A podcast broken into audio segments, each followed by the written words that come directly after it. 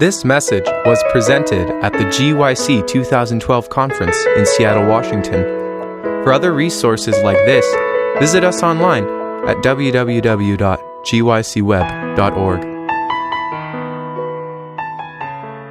Good morning. It's a privilege uh, to share with you again today. Uh, today we're going to be talking uh, about the who, who God calls to mission service. And um, you may be a little surprised with the conclusion we come to. Um, God always does surprising things, does He not? Yesterday we talked about uh, why would anyone want to be a missionary, and we saw that one main reason that w- one would potentially be a missionary is because God's, number one, commanded us to go. Number two, to end the suffering in the world, that God has given us the capacity through cooperation with Him to bring this scene of suffering in this world to a quicker end. And today we're going to go back in missions history a bit and um, study a couple very interesting stories. I think some things that you'll find absolutely fascinating. And some of you may say, well, if God's calling me to be a missionary, I don't know that I could really do that. Just go and live out in the jungle or in the desert or with people who are so different than I am. Uh, if you think that, or might be tempted to think that, after today's presentation, you'll see that this one particular person could do what he did. Man, you, you can do anything. You'll probably never face anything as hard uh, as this individual faced. But before we go any further, let's pray. Father in heaven, we thank you again for the privilege to consider the unmistakable mandate that you've given us to go to the very farthest ends of the world to share the gospel. I pray that you bless us today, Lord. Help the teaching to be clear. Help it to come right to our hearts. Help us to understand what you may be speaking to each of us individually. In Jesus' name we pray. Amen. Uh, before we get into the historical part of uh, today's lesson, we do have some handouts. Uh, they weren't uh, printed yesterday, but you'll find yesterday's on there. I'm going to ask my wife to go ahead and pass them out. And they're just some notes taken from the book of Acts uh, on the topic of missions. Each of the first five is on there, and then number six is a special one, so we'll save that for, for the last day. And today's study is called A Rebel, a Road, and a Revolution. And the lesson, the Bible lesson, is taken from Acts chapter 9, verses 1 through 7. And if you have your Bibles, I'd like you to turn there with me. And we'll start there and look at how God calls who. We'll look at who God calls and how He calls the who He calls. And might that who be you? Acts 9 1 to 7. This is a, a story that you know very well, but we'll, we'll start there and then go through these notes fairly quickly and then get right into uh, the meat of the lesson for today. The Bible says Then Saul, still breathing threats and murder against the disciples of the Lord, went to the high priest and asked letters from him to the synagogues of Damascus in Syria, so that if he found any who were of the way, whether men or women, he might bring them bound to Jerusalem. As he journeyed, he came near Damascus, and suddenly a light shone around him from heaven. Then he fell to the ground and heard a voice saying to him, Saul, Saul, why are you persecuting me? And he said, Who are you, Lord? Then the Lord said, I am Jesus whom you are persecuting. It is hard for you to kick against the goads. So he, that is Paul, trembling and astonished, said, Lord, what do you want me to do? Then the Lord said to him, Arise and go into the city, and you will be told what you, what you must do. And the men who journeyed with him stood speechless, hearing a voice, but seeing no one. If anyone were to say before, when they knew Saul, that he would be the greatest missionary in the history of the church, they would say, No way. There is no way this guy could be a missionary. Think of the most radical, extreme, religious zealot who's not a Christian, maybe one of the resistant religions of the world today, who's breathing hatred against Christians. I was in one country when the, the news went out that um, bin Laden had been killed. In fact, I had my cell phone with me. My father called me from the, here in the States to give me the news. Now, I was in an area where that news would not have been received with open arms. And I was riding in a taxi. So I mumbled into the telephone and said, Okay, Dad, I'll, I'll, give you, I'll talk to you later. Hung it up and put it back in its holster. And then the news came on the radio in the taxi. And I remember the taxi driver saying, We're going to get that back. We're going to pay that back. And the other guys in the taxi saying, That's right. And then I thought, wow, I'm living or I'm here working for these couple of weeks or a week or so among zealots who, if they knew who I was, and a missionary, in fact, had lost his life in that country not long before, and, and most left the country. Uh, those who stayed uh, were way undercover.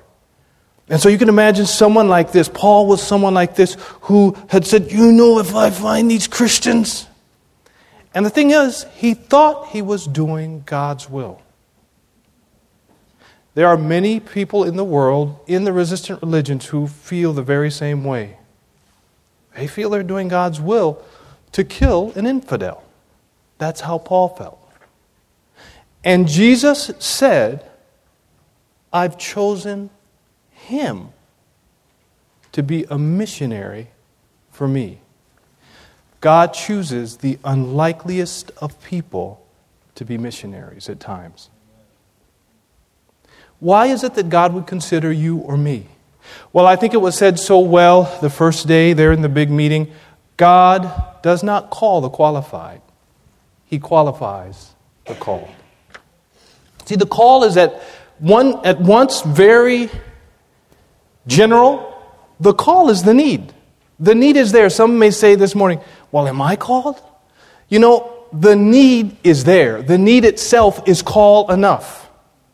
But if that is not enough, if that were not enough for you or me, God gives us specific calls. I want you to be a missionary to X people. But say something happens in the country where you're to be sent, as it did to Paul, Saul, when he became Paul, after he was converted, and he was beaten and thrown out of places. Did Paul give up his missionary call? Did he say that's it? So, if something happens, we have, in fact, missionaries now in parts of the world where we know that very soon they'll have to leave because of unrest, because of war, because of extremism that is taking over whole countries. They will most likely have to leave. The question is does the call to serve God as a missionary depend upon where I am? So the call is at, is at once in, intense, eh, very general and intensely specific. So Paul's rushing to, to Damascus in Syria to, to, on business, on his personal business, but he's got a letter from the high priest in Jerusalem, and he's going to go arrest these Christians, and Jesus confronts him on the way. Have you had a confrontation? Has Christ confronted you? He often confronts us in life with truth. And one truth is the world is in need of people who will share the gospel with the unreached. That's the truth, and it's not changing. God could send angels to do it. In fact, Jesus said he could make the rocks themselves cry out. But somehow he's chosen people like you and me to share the gospel. Is it fair that we can sit here today and turn on our radios, flip on the internet, do whatever we want to, go to our hotel rooms, pull open a drawer, and have access to the Word of God, while whole countries know nothing about Him. the need confronts us this morning. Jesus confronted Paul on that road to Damascus, and he said, Why are you persecuting me? And maybe we're not persecuting Christ this morning, but he says to us, Why are you sitting on your hands and the world is dying outside? I'm, maybe I'm not saying that to you, maybe it's not talking about you, but sure enough, it's talking to our culture. So God confronts Paul, and Paul says, Whoa. And, and, and the pen of inspiration says that all of a sudden, all these dots begin to connect in Paul's mind, and he's beginning to understand and see the providence of God in his life. He's beginning to see the prophecies that he thought didn't talk about Christ. In fact, he, it says that he thought Christ was an impostor. Now, all of a sudden, in just a few seconds, all of these things are going on in his mind. And the pen of inspiration says, when I was studying, preparing for this, I didn't realize it before. He actually saw Jesus. The people that were with him did not. They, they heard a voice, they couldn't understand what was going on. So here's this general call. But when God speaks to the individual, don't expect people around you, even people of faith, to always understand. I remember that um, the first time I sensed the call to be a missionary, I, I called my mother. And you know what her first response was? She's thinking of her son. Are you sure? Are you sure? N- good people, godly people, may not understand what God has called you as a missionary to do. So Paul sees Christ Dots are connected in his head. He understands now that this Christ that is speaking to him is the Messiah. And you know what's interesting? The Pen of Inspiration also says that Christ identifies, when he talks to Paul and says, Why are you persecuting me? He's identifying with his persecuted people. Christ, when he called Moses, said, I've heard the suffering of my people. He's identifying with his people again. And when Christ calls the missionary, he says, I have people in Muslim lands. I identify with them. They haven't heard, yet heard the gospel. I have people in Buddhist lands. I have people in Hindu lands. I have people right here in North America who have not yet heard the gospel. Christ identifies with his people and he comes directly to us individually and says, Now, what are you going to do about it? The call is general, it's there. The truth confronts us. But it's also intensely personal. And no, I'll say it again everyone is not called to be a foreign missionary, but a whole lot more are called than are going. Many are called, all are called, many are called, few are chosen.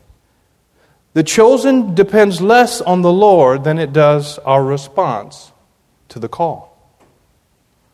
So, Paul says in response, Lord, what do you want me to do? Shouldn't that be our prayer this morning? Lord, what do you want me to do? And the response is really interesting, and we'll talk about this in the next section, the next hour, how a missionary prepares. The response was from the Lord. Did he tell him what to do?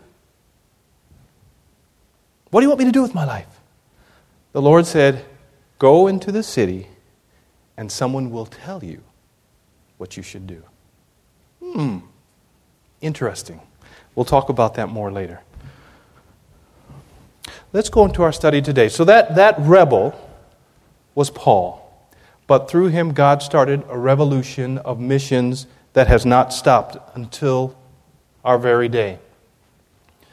David Livingstone the young missionary, young, well, he, he wasn't a missionary then, he was a student just finishing his medical studies. Robert Moffat, the Bible translator, the great missionary, was in London and he was speaking on furlough with his family. Someone told Livingstone about it. Livingstone was still trying to decide what to do with his life. Who, who God calls? Who is it that God calls? Livingstone was trying to figure out if it was he himself that God was calling to be a missionary. And as he sat there listening to the reports from southern Africa where Moffat was planting the church, Moffat said something that stuck in Livingstone's mind and, and galvanized for him that, yes, God had called him to be a missionary to the unreached. Moffat said, I have seen at times, at different times, the smoke of a thousand villages, villages whose people are without Christ, without God, and without hope in the world. The question is that that was over a hundred years ago. Is that statement true today?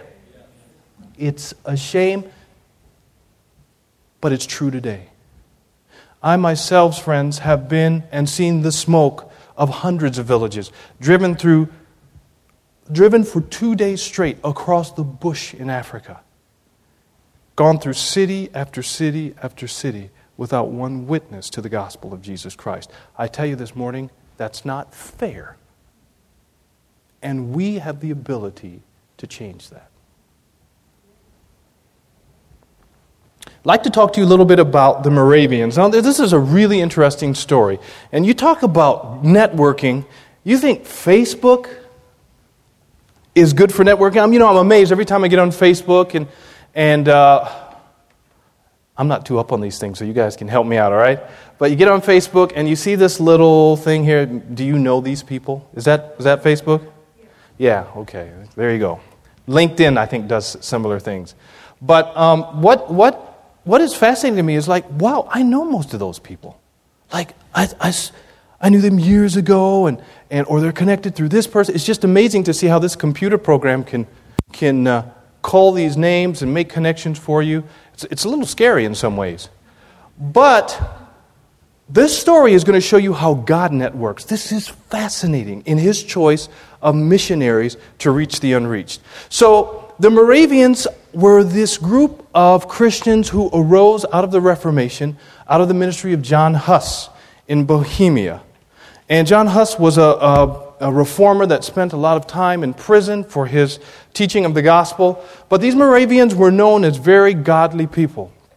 So in the early 1700s, they were being persecuted by the church. Even some Protestants, I believe, were starting to persecute the Moravians. So a man by the name of Ludwig Zinzendorf bought a a town. He bought a whole town. And he invited the Moravians and other persecuted Christians to come and live in this town. Now, if you remember Bible prophecy, the, the 1260 days in the, at, at, you know 1730s 1740s the 1260 days have not ended yet the church the protestant church is still coming out of the reformation i mean i'm sorry this, the reformation is continuing the protestant church is still coming out of the dark ages the Protestant church does not have much of a missions program. There, there, there weren't missions at the beginning. The church was still trying to understand the Bible, recover truth. So there wasn't a missions program. But these Moravians in the 1700s started, early 1700s, started to pray about missions. They were way ahead of the other Protestant groups. And so Zinzendorf, who was a wealthy man who bought this town and was a committed Christian, led this group of people to pray about missions. And they became pioneers of modern mission. You know, Carey, John uh, Carey, is called the, the father of modern missions. He was from England. But you know, Carey was influenced by the um, Moravians. The Moravians' burden for the spread of the gospel throughout the world issued from their corporate prayer. They used to pray together. This living touch with the Lord resulted in an intense concern for carrying the gospel into the whole world. Even on the first of the prayer days, February 10th, 1728, you can see how early that is. That's still 60 years, uh, 70 years before the end of the 1260 days. There was discussion concerning Turkey, Ethiopia, Greenland, Lapland, and other countries. And do you know, even at that time, the Moravians, under the leadership of Zinzendorf, were sending out missionaries. Where were they going? They were going to places like Suriname, the Danish West Indies. Get this, get this story. So, in Europe one day, Zinzendorf meets a slave, an African slave who was a slave, had been a slave in the Danish West Indies, I believe St. Thomas. You know what two Moravian. And, and so he came, I'm sorry, so, so Zinzendorf invited this slave to come and live with the uh, Moravians at their, in their town. This man told, told about the need of missionaries among the slaves in the West Indies. Do you know what two Moravian missionaries men did? They decided they would go to the West Indies as missionaries. But there was an owner, a British owner, he was an atheist of an island. He had a whole island and two to 3,000 slaves. He said, I'm an atheist, I don't believe in God, I've given up that stuff, and no missionary is going to get into my island to teach my slaves. So these two Moravian missionaries decided they would sell themselves as slaves to this man so that they could be missionaries to those slaves. Wow.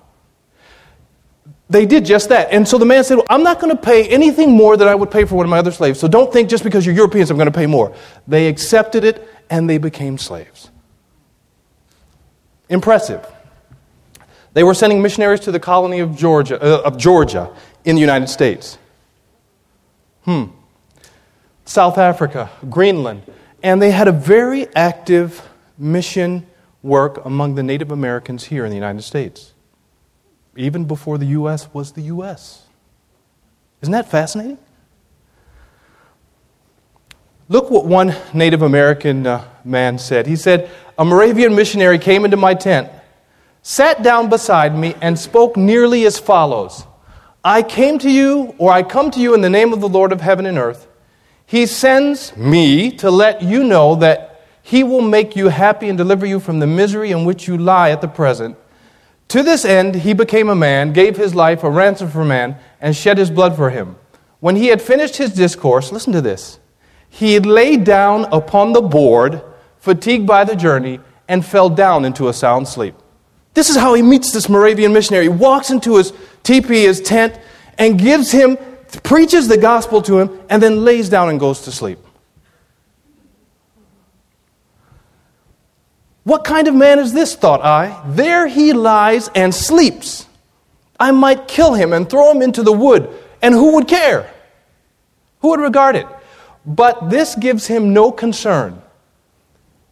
The abandon of the missionary touched the heart of this man that had never heard about this God. Wait a minute here. Look what he said. I could not forget his words. They constantly recurred to my mind, even when I was asleep. I dreamed of the blood which Christ shed for us. I found this to be something different from what I had ever heard and interpreted Christian Henry's words to the other Indians. So I went and told my, my other friend, my friends. Thus, through the grace of God, an awakening took place before us. I say, therefore, brethren, preach Christ our Savior, his sufferings and death if you wish your words to gain entrance among the heathen. Isn't that powerful? Now, now look, who has God called? So God called Zinzendorf to start this town, and the Moravians started a mission movement when nobody else was doing it almost. But that the story doesn't end there.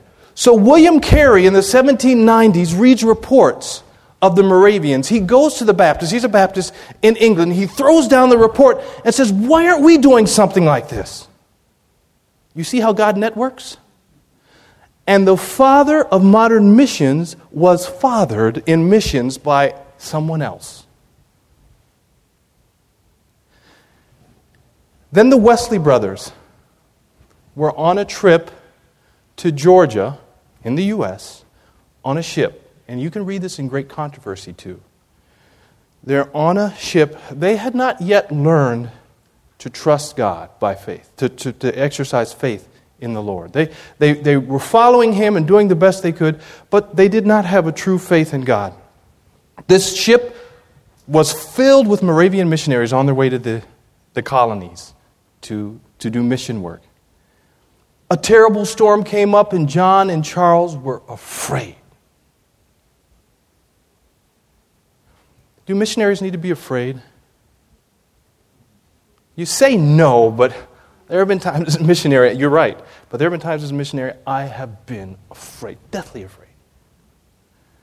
And you know what fear does? It, it saps your energy, sapped your courage, your desire to work for the Lord. So the, these Wesley brothers are in this terrible storm. They're afraid. And these Moravian missionaries are together singing and praising God as if they didn't have a care in the world. And the Wesley brothers are like, whoa, what's happening here? So, one in a conversation later with John Wesley says, My brother, I must first ask you one or two questions. Have you the witness within yourself? You're going to be a missionary in Georgia, where we're going to be missionaries, but do you have the witness in yourself? Does the Spirit of God bear witness with you that you are a child of God? John Wesley was dumb. He didn't know what to say. Do you know Jesus Christ? asked Spangenberg. I know, replied Wesley, that he is the Savior of the world. Do you know, pursued Spangenberg, pressing the question further home, that he has saved you? Later on, Wesley wrote when he returned back, I went to America to convert the Indians, he wrote bitterly. But oh, who shall convert me? I have a fair summer religion. I can talk well, nay, and I can believe myself when I talk, when no danger is near. But let death look me in the face, and my spirit is troubled. Nor can I say to die is gain like Paul did. That too often has been my experience. But do you see what one person in Germany, uh, Zinzendorf, did? He invited these Moravians to come and live in his town. They started a missions movement, and already, listen, the father of modern missions, Carey, starts a mission movement in the Protestant church that has gone to the ends of the earth. That continues to this day. Then John and Charles Wesley are affected. These founders of the Methodist Church, they start a missions movement.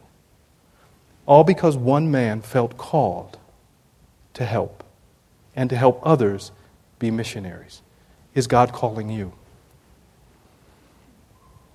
Adoniram Judson, I find to be a fascinating story. Adoniram Judson was the first American missionary. At, he was born in 1788, so just right, you know, at the beginning of the, the formation of this country. And he learned to read. He was a bright child. He learned to read by the age of three. I knew one child like this, one little boy like this I've seen. He's just a prodigy. His father was a minister. His father came home from a trip one day, and he was pleased to see that his son, Adoniram, was reading the Bible to him. His mother had taught him, spent a lot of time teaching him the Bible. So his father was sure Adoniram is going to be a missionary. I know, I'm not a missionary, I'm sorry, a pastor. I know God's called him to be a pastor. So he learned to read by the time he was three, and he just breezed through school. He's one of these kids, maybe you guys are one of these students that, you know, nothing ever is hard. You guys know students like that? Are you like that? Nothing was hard. He just breezed right through school, and he graduated from college in 1807, Providence College, which is now Brown University. And um, he, he finished college early and decided right away to found a little school. Now, he, he got a lot of praise all of his life because he was just a, an excellent student and he was ambitious. I mean, he, he wasn't thinking mean thoughts, I mean, you know, average thoughts. He wanted to conquer the world. But he didn't want to be the pastor that his father wanted him to be. Remember, the call to be a missionary has to be a servant of God. Has to, there's a general call. The need confronts us, but it has to be personal. He had not yet heard God call him. In fact, when he was in school, he decided, you know what? I'm going to go see the world. He'd fallen in with a friend of his whose name was, well, several books call him Ernst or James, Earl or something, but we'll just call him E. He'd gotten this good friend named E, and, and E was a deist. He didn't believe that God intervened in the lives of people. And Judson, without his parents knowing it, almost became an atheist. He didn't believe God cared for him, that God cared about the world or, or his life. But God had plans for this young man. You know, God cares less about our backgrounds than what He can do with us once we're in His hands. And I say to that, Amen. It's not where you've been, it's not what you've done. All those things do affect us, yes. But once a person surrenders to God, we cannot imagine what God will do with that individual. Amen? So Ed Adoniram decided, you know, he, he founded a little school, and an academy, and he worked there for one year, but he had itchy feet. He wanted to see the world. And you heard my uh, colleague, uh, Arnold Hooker, say yesterday travel is not a good reason to decide to be a missionary. If you want to see the world, there are a lot easier, funner ways to do it, but not being a missionary. He wanted to see the world and he wasn't thinking anything religious. In fact, he told his parents one day, I'm leaving, I'm going to New York, I'm a writer, I'm going to write plays, I'm going to see Broadway, I'm going to do everything. I want to see the real life. His father scolded him. But you know what Adoniram said? I'm smarter than my father. I can reason better than him. He said, I can handle his scolding. So his father scolded him. His mother cried. He said, I had no argument against my mother's tears. He said, Those stuck with me. But he went on to live his life in New York and to uh, pursue a bright future. Told his parents, I'm leaving, on to New York. And then while he was in New York, he got itchy feet again. And he said, You know what? I want to go west. I want to see the west of the country. That time, the west was Ohio and Indiana. And that was the west. I mean, there was the way west, but even Ohio was considered the west. And he decided he was going to go west. So he had left somewhere I don't know if it was in upstate New York or somewhere else, he'd left his horse at his uncle's house. So he went to go pick up the horse. God confronts us with truth. He goes to pick up his horse at his uncle's house. He finds his uncle not there, but he, I think his uncle was a minister. He went to church. Someone else was preaching instead of his uncle that day, and the sermon touched his heart. But you know, Adoniram was a stubborn soul, just like many of, of us today. And he didn't pay too much attention, you know, it troubled him a little bit, but he went on his way. And so on this trip, February 2nd, 1808, he stops in a motel, in an inn. And the, the inn was full, and the keeper said, Hey, tell you what, I, I don't have any rooms left, but this is what I'm going to do for you. He said, I have one room, but there's a young man that's really, really sick in the room next door. He, he may die. So, um, can you handle that? And I said, Oh man, that's no problem for me. I can, listen, I'm not afraid of death. Just give me the room. I'll sleep through the night. I won't even worry about it. And he told himself, You know, that's no big deal. I'll sleep through the night. So he lays down, and in the room next door, there's this person in the throes of death. This person screaming and crying, and people are coming in to try to help him. And, and he's now, Adoniram's laying there in bed, and he's like, Well, I wonder who this person is. And he said, I wonder uh, what his condition is. And, and, and he could tell by the cries that this person had no hope, that he was coming to the end of life with no hope in a Savior. And this guy was just in agony. So now this brave Adoniram is laying in bed, shuddering. God's confronting him. And he's thinking, if I were to die, would I have hope? And so he began to think and he began to think and he said, You know what? This is too much. Well, he made it through the night. He didn't sleep, though, like he promised the innkeeper he could. And in the morning, he went to pay and he told the innkeeper, oh, at, at one point right before dawn, that room that was right next door became silent. So he, at, when he goes to pay now, he says to the innkeeper, um, by the way, the guy that was next to me, what happened to him? Innkeeper said he's, he's passed. Well, that hit Adoniram hard. And Adoniram said, You know, I just wonder who it is. The innkeeper said, It was a young man who went, listen, who went to Providence College and his name was E. Whew.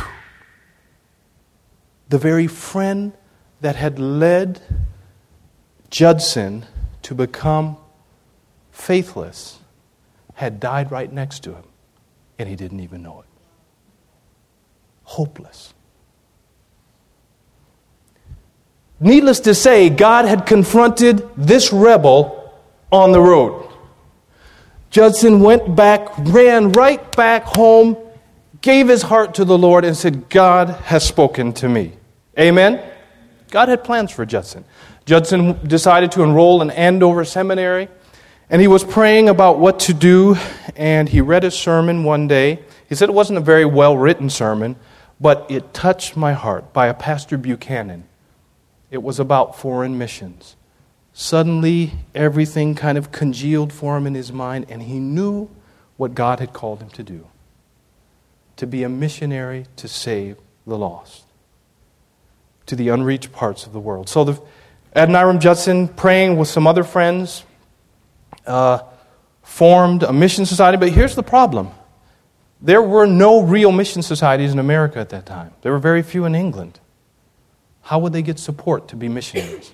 Well, you know, once God's called you to do something, you don't sit on your hands and wait for God to do everything for you. you when you have a call, you believe God has called you, you use all your energy and go forward. Adoniram decided, you know what? We'll start a mission society.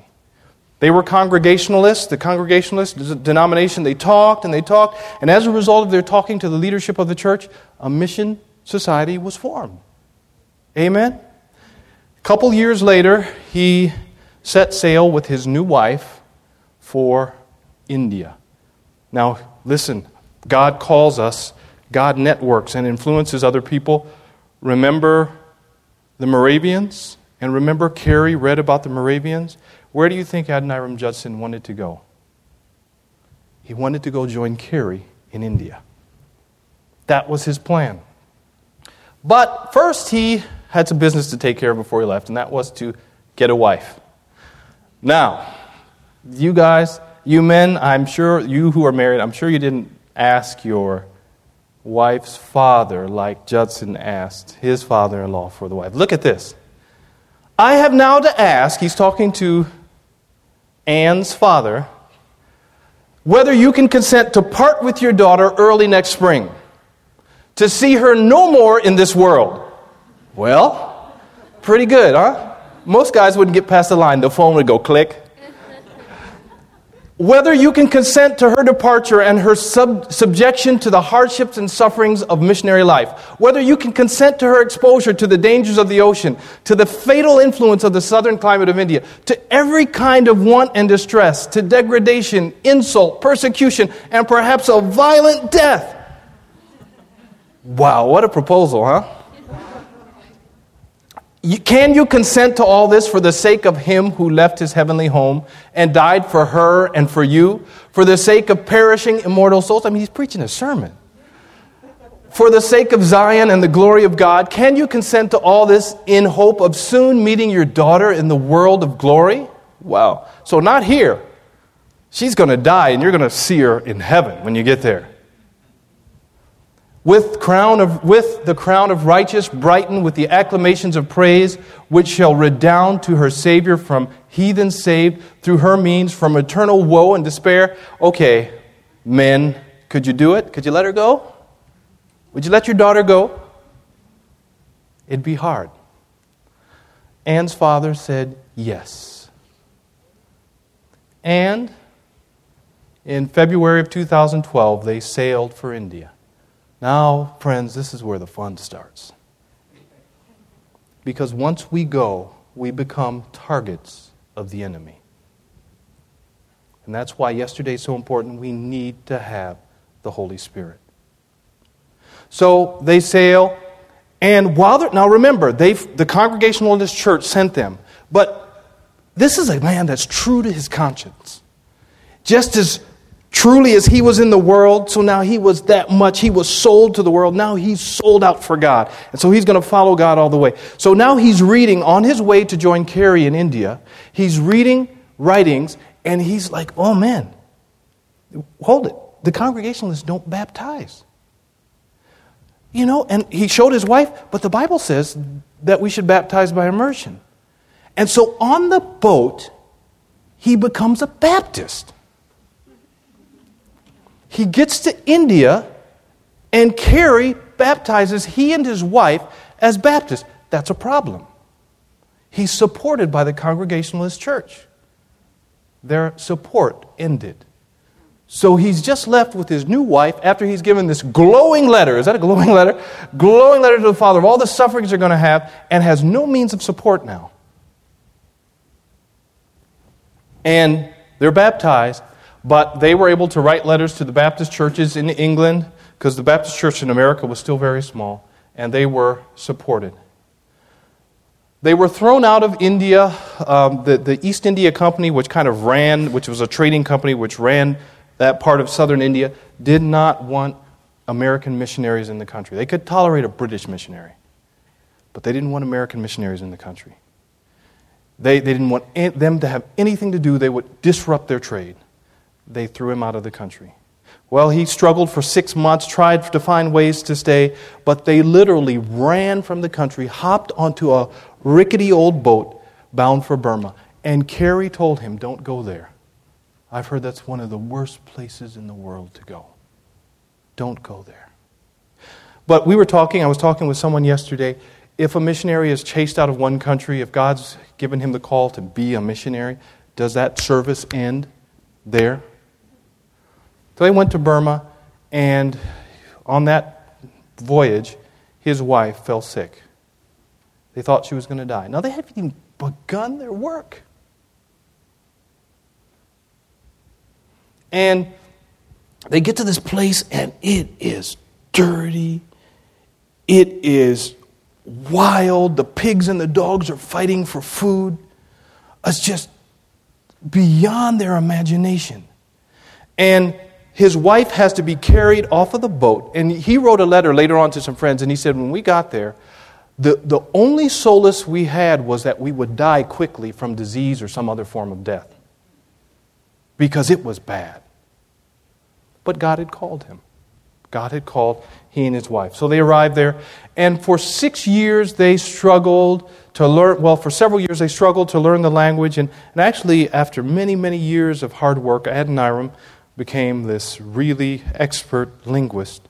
But, and he wrote his first tract in 1816. He, he built a, a hut that looked like a kind of a Buddhist pagoda, and he would sit there and he would call out to people while they were walking by on the street and invite them to come in. Very few people came in. For six years, he labored. Not one convert. Six years is the average call of what we call a career missionary in many places. Would he have been a failure if he came home after six years with not one convert? No, he wouldn't have been. But you know what? He, he hung in there. And he worked and he worked and he worked. And here's a, a quote from the Pen of Inspiration There is a great work to be done in the Master's vineyard. To accomplish this work, God calls for men to whom he has given ability for service. He gave Carey ability for service. He gave Zinzendorf ability for service. He gave the Wesleys ability for service, and he gave Judson ability for service. He gives you and me the ability for service. And so Judson is, is there in uh, Myanmar, Burma. Very few white men had ever been there. He was, I have, I took some notes here. Yeah. I, I, I wouldn't be able to remember all this, so I, I noted some things down.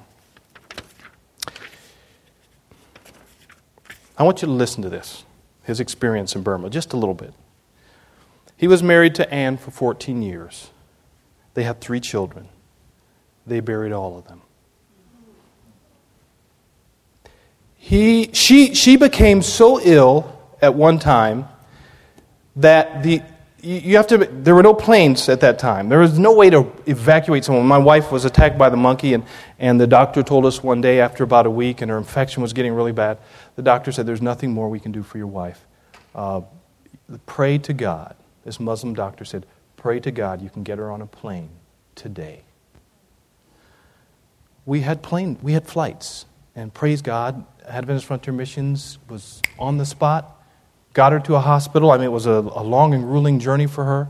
The girls and I stayed behind, but got her after 20 some hours of flights to a hospital in Dallas where she had surgery after surgery and, and months of, of physical therapy.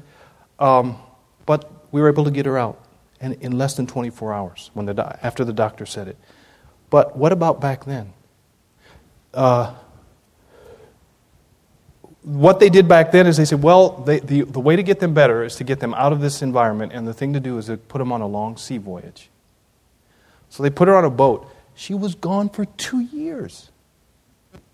She went back to the States. She was gone for two years. He was without his wife. He was married to her for 14 years.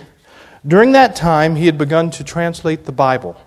He'd gotten the language, and to translate the Bible, and uh, he was accused of being a spy. The, the, the Burmese were at war with the British and with other countries, and because he was a foreigner, he was accused of being a, a spy, he was thrown in prison. Now, is a missionary. He could have gone home anytime he wanted. He was thrown in prison as a spy. His legs were shackled together, and every night they'd run a big piece of a big, uh, what do you call it, branch, a big stalk of bamboo through the legs of the prisoners that were manacled together, and then lift it so every night in this squalid, dirty, dirt floor, stinking prison with no windows, he would have to sleep with only his head touching the ground for two years, almost to 17 months. He was mistreated and beaten. They actually, when the, the government got a little afraid that the British were getting a little close, they transferred all the prisoners to another prison, and they made these prisoners shackled as they were, bloody feet, walk barefooted across hot sand for miles and uh, dirt roads and rocky roads, cut up, shredded feet, chained to each other, running and hobbling along. Now, one of his main concerns when he was in prison was the Bible manuscript. Here's the Bible for the Burmese people, never before translated. And so he's got this manuscript. And when he was taken to prison, his wife, Anne, stayed behind. She was just pregnant again. She stayed behind in the house, and, and the ruffians from the government were coming by every day and, and, and robbing her. She would have to bribe them so that they wouldn't take everything precious that, or of any value that they owned. And she was worried about this manuscript. What would she do with it? So, what she did is she got an old grimy pillow. She took that Burmese Bible manuscript, sewed it into the pillow, and then she went to the prison, bribed the, the guard. He was called uh, Mr. Spotted Face bribed the guard and said, Can you give this pillow to my husband? Oh, yeah, sure. So he slept every day on his manuscript. But That wasn't the end. Then one day, Mr. Spotted Face said, You know, I'd like that pillow. Why don't you give it to me? He came and took it. Now he's worried about the Bible manuscript that he'd labored on for years. It's not yet done. Well, make a long story short, the, his wife picked it up, who herself now is sick. She's sick. But she picked up what had happened. She went and got another beautiful pillow, sewed it, took it to him, and said, Tell you what, I'll trade you this nice pillow for that pillow. And so she got the, the old pillow, sent it back to her husband, and he kept it there with him. There was a lion there at the prison, a, a cage lion. The lion was there to eat prisoners who, who died, or, or either to attack the ones that were ready. Okay, we're just about out of time. Attacked. Um, ones that were ready to die. Um, the, the prison uh, guard uh, planned to, to give these prisoners to the lion. Well, the lion died of starvation because the prisoners outlived the lion. And Anne cleaned out the cage and asked if they would send her husband to that cage. Well, for 17 months, he's in prison. He gets out of prison finally after 17 months. A few months later, his wife dies the, their, their child dies. She, she had a baby while he was in prison. So, um, then, um, in fact, the, you know, she had had the baby sometime before. The baby was growing while, while he was in prison. Um, he, some years later, he, he married another lady. They had uh, eight children, three died.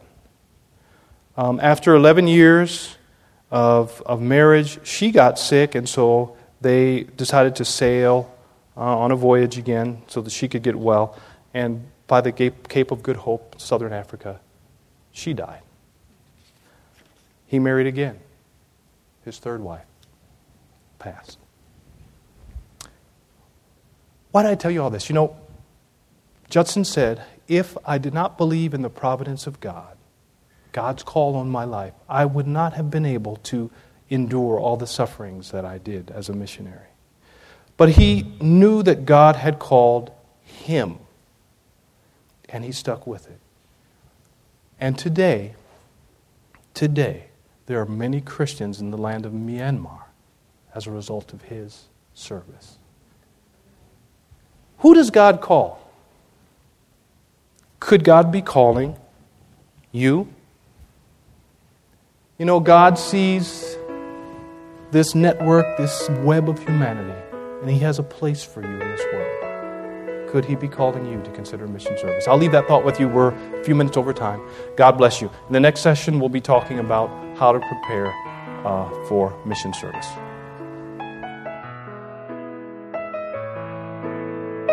This message was recorded by Fountain View Productions for GYC. GYC, a supporting ministry of the Seventh day Adventist Church, seeks to inspire and equip young people to be vibrant, Bible based, and Christ centered Christians. To download or purchase other resources, visit us online at gycweb.org.